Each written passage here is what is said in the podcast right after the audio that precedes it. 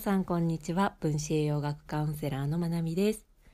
8月30日月曜日。今日は母乳と粉ミルク。このテーマでお話しします。粉ミルクに合わせて合わせてというか、まあ、サプリメントの捉え方とか使い方その辺もお話できたらなと思っています。で今回このテーマはご質問を何件か、まあ、母乳とか粉ミルクに関していただいたので、と似たようなテーマを合わせて今回1回でお話しできたらと思っています。でいただいた質問の内容が、まあ、あの粉ミルクだったりフォローアップミルクの離乳食が始まってからあげるミルクってやっぱりあげない方がいいですかとかそういった質問あとは母乳の質を上げたいどんな食事を気をつけたらいいですかっていう質問でした。で、まず最初の質問。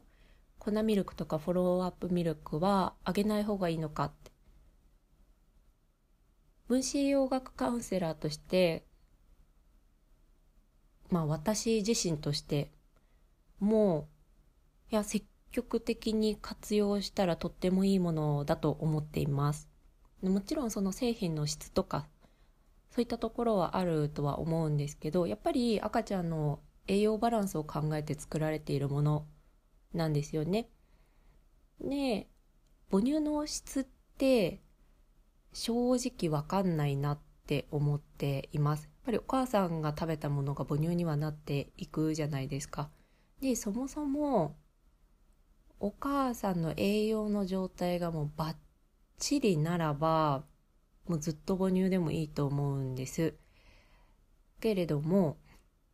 妊娠出産ってかなりの栄養を使うんですよね。でそれの期間を経ていてやっぱり産後って忙しいし体力も回復していないしでその時期に本当に十分なだけ栄養が整っているのかなっていうその視点は持っていたいなって思います。で栄養療法だと理想としては妊娠する2年間前2年前から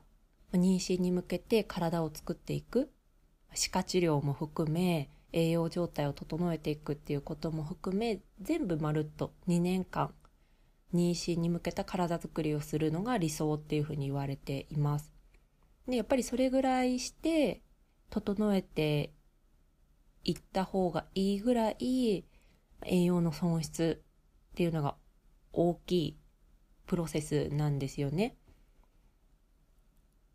なのでやっぱり母乳が出るから母乳をあげているっていう方もいらっしゃるとは思うんですが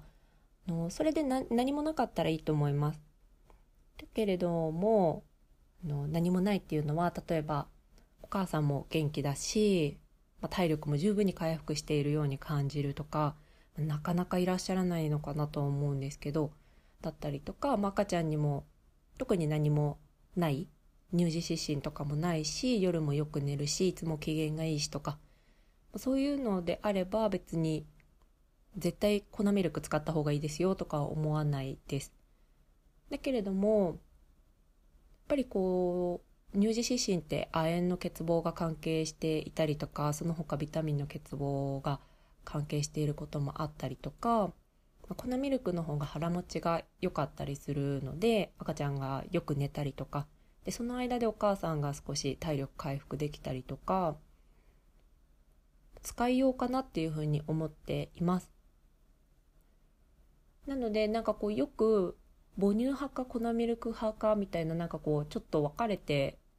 いる意見とかも目にしたりはするんですけど自分が使えるものをいいように使っていくのが一番かなって思っています。もちろん中には母乳が出にくい方っていうのもいらっしゃると思うしそしたらもう全然の粉ミルク1本っていうのも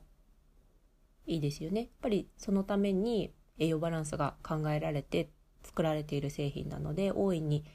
活用していくってすごくいいんじゃないかなって思います。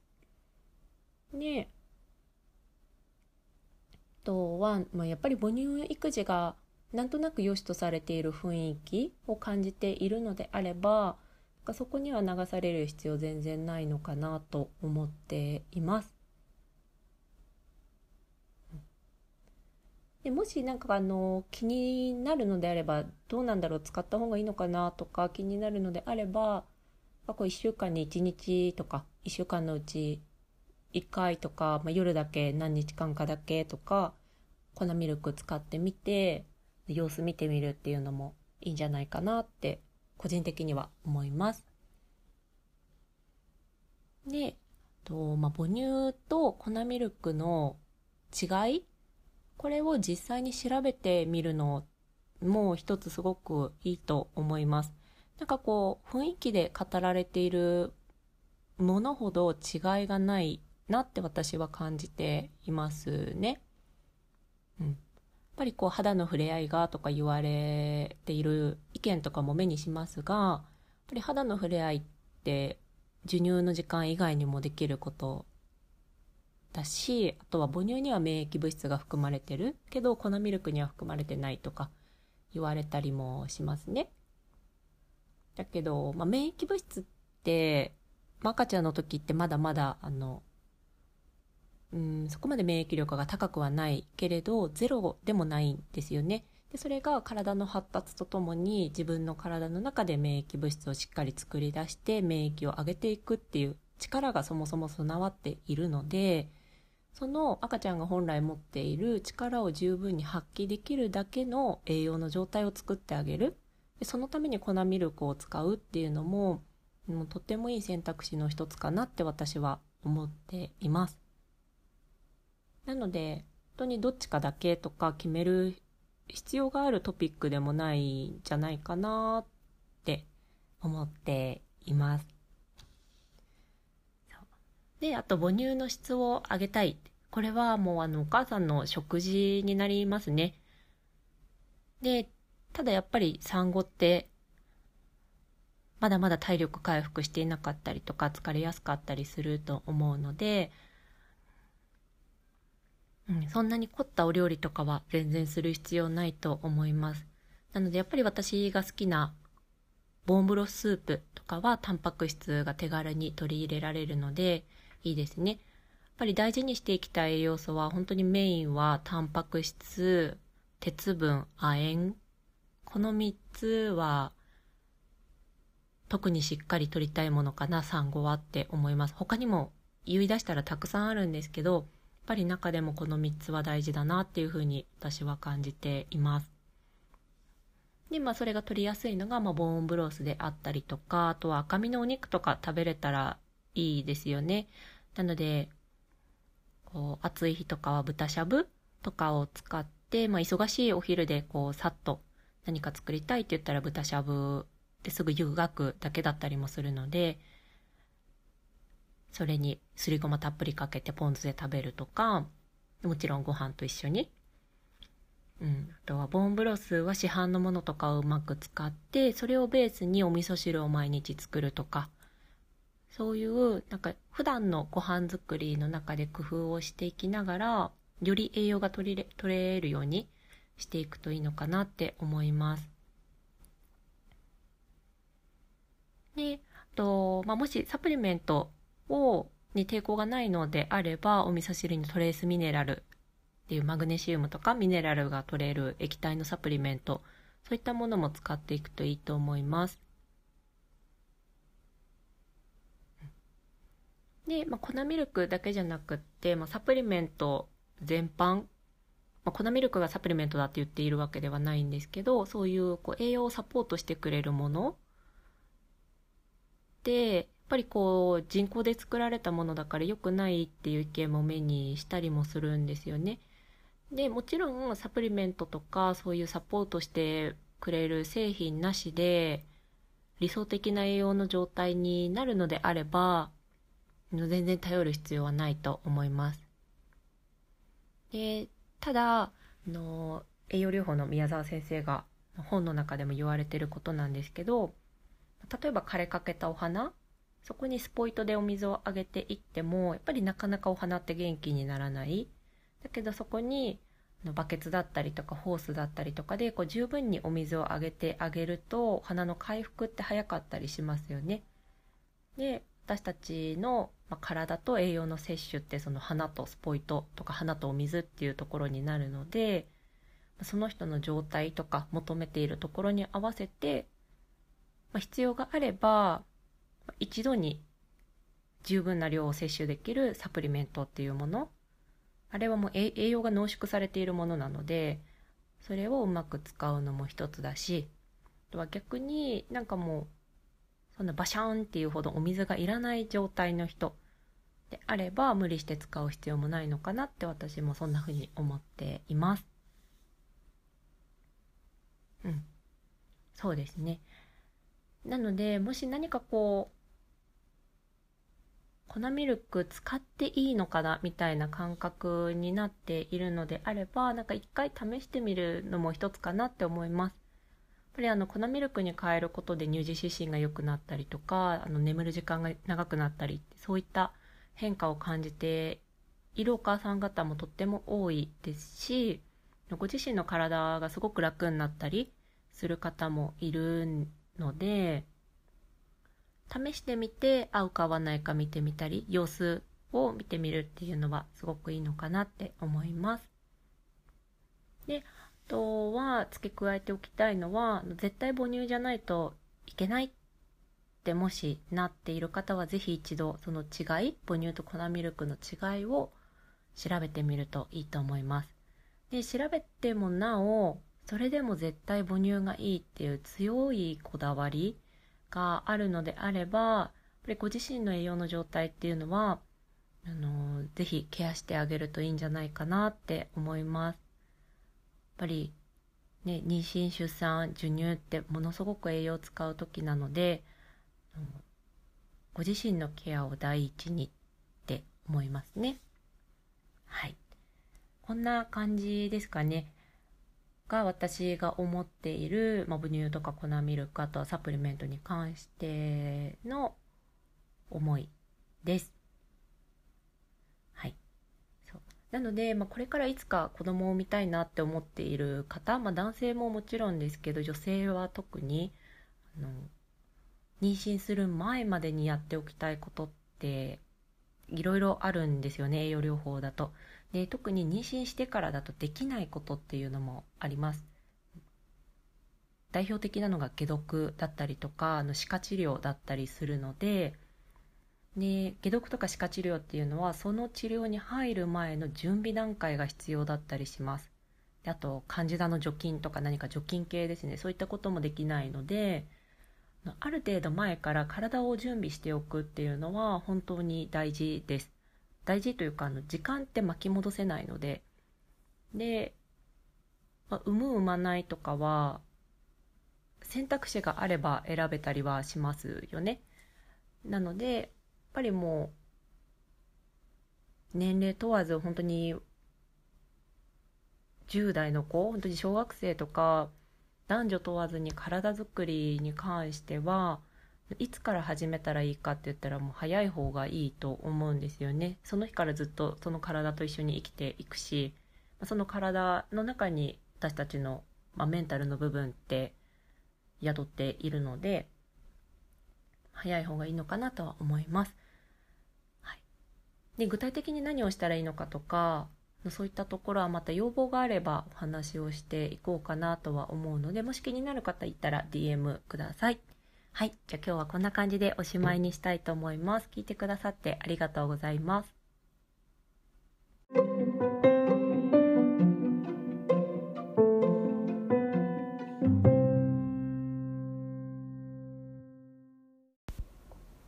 皆さんこんばんは分子栄養学カウンセラーのまなみです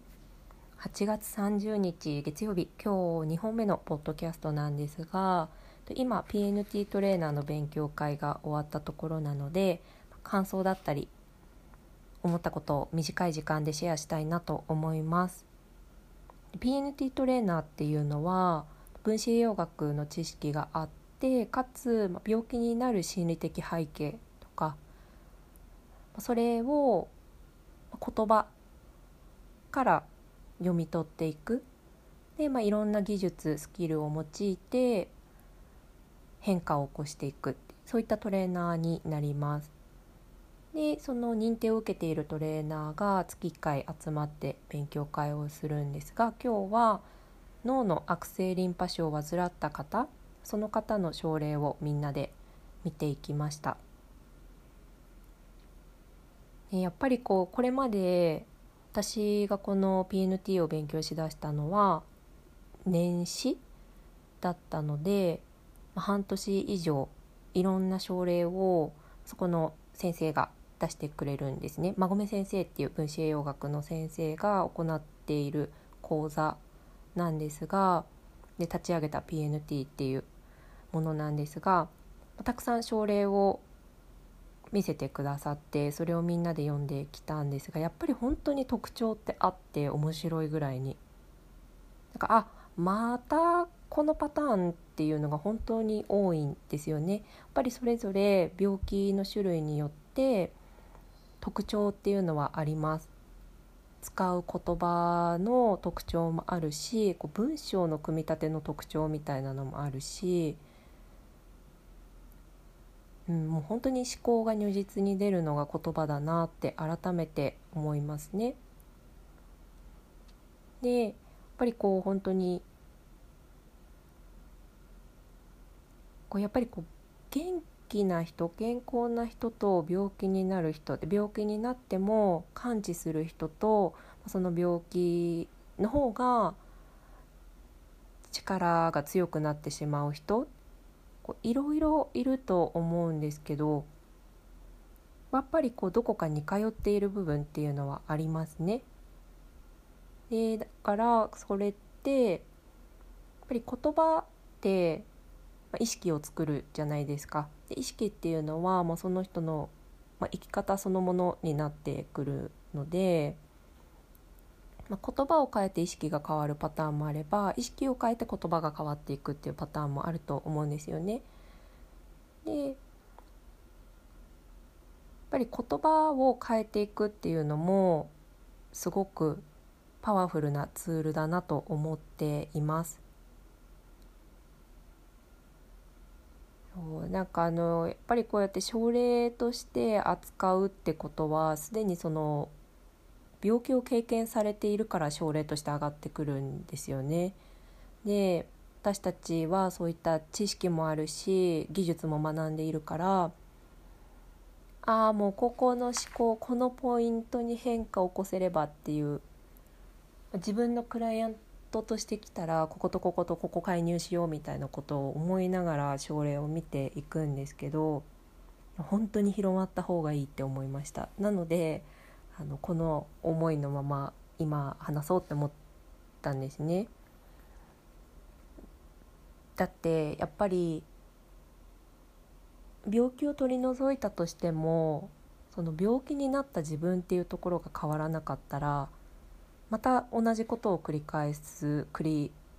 返すというか同じ結果が出てきてもおかしくないし形を変えて現れてきてもおかしくないなって思うんですよね。で私たちが本来病気になった時に治したいのってその病気を治すっていうよりかは私は病気ってもう結果だなって思っているのでもちろん遺伝とかさまざまな理由っていうのは存在すると思うんですけどその病気を治すんじゃなくて病気になった自分を治すそこへの取り組みが必要だなって思うんですよね。そうからやっぱりこう難病の方の症例なんかも見ていくこともあって